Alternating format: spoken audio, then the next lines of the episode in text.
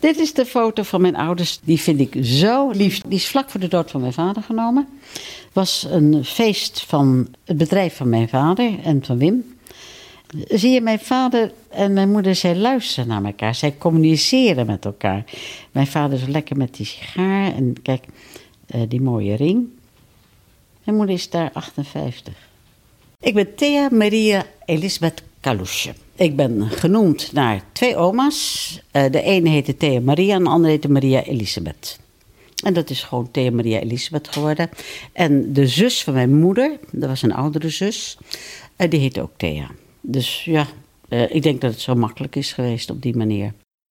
Zij zijn getrouwd in 36, Ruud is van 39 en ik ben van 43, maar ik ben een ongelukje. Niet gepland, wel gewenst. Want mijn moeder zei natuurlijk van, ja, wie wilde nou zwanger worden uh, in de oorlog? Mijn moeder heeft erg gehuild toen ze hoorde dat ze zwanger was. En toen had de arts gezegd, die arts was heel dol op mijn moeder. En hij en zijn vrouw konden geen kinderen krijgen van, als je het echt niet wil hebben, wil ik het wel hebben.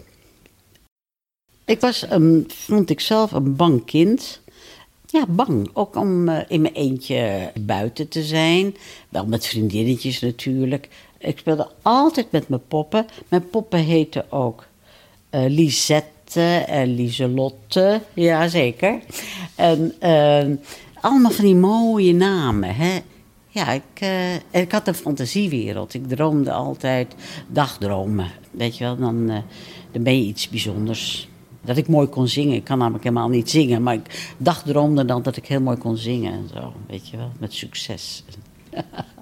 ja, uh, ik leefde in dagdromen, denk ik. En ik las heel veel. Ik mocht op zaterdag altijd, het was een uh, particuliere bibliotheek, met een dubbeltje daar naartoe. En dan kon je geloof ik vier boeken meekrijgen.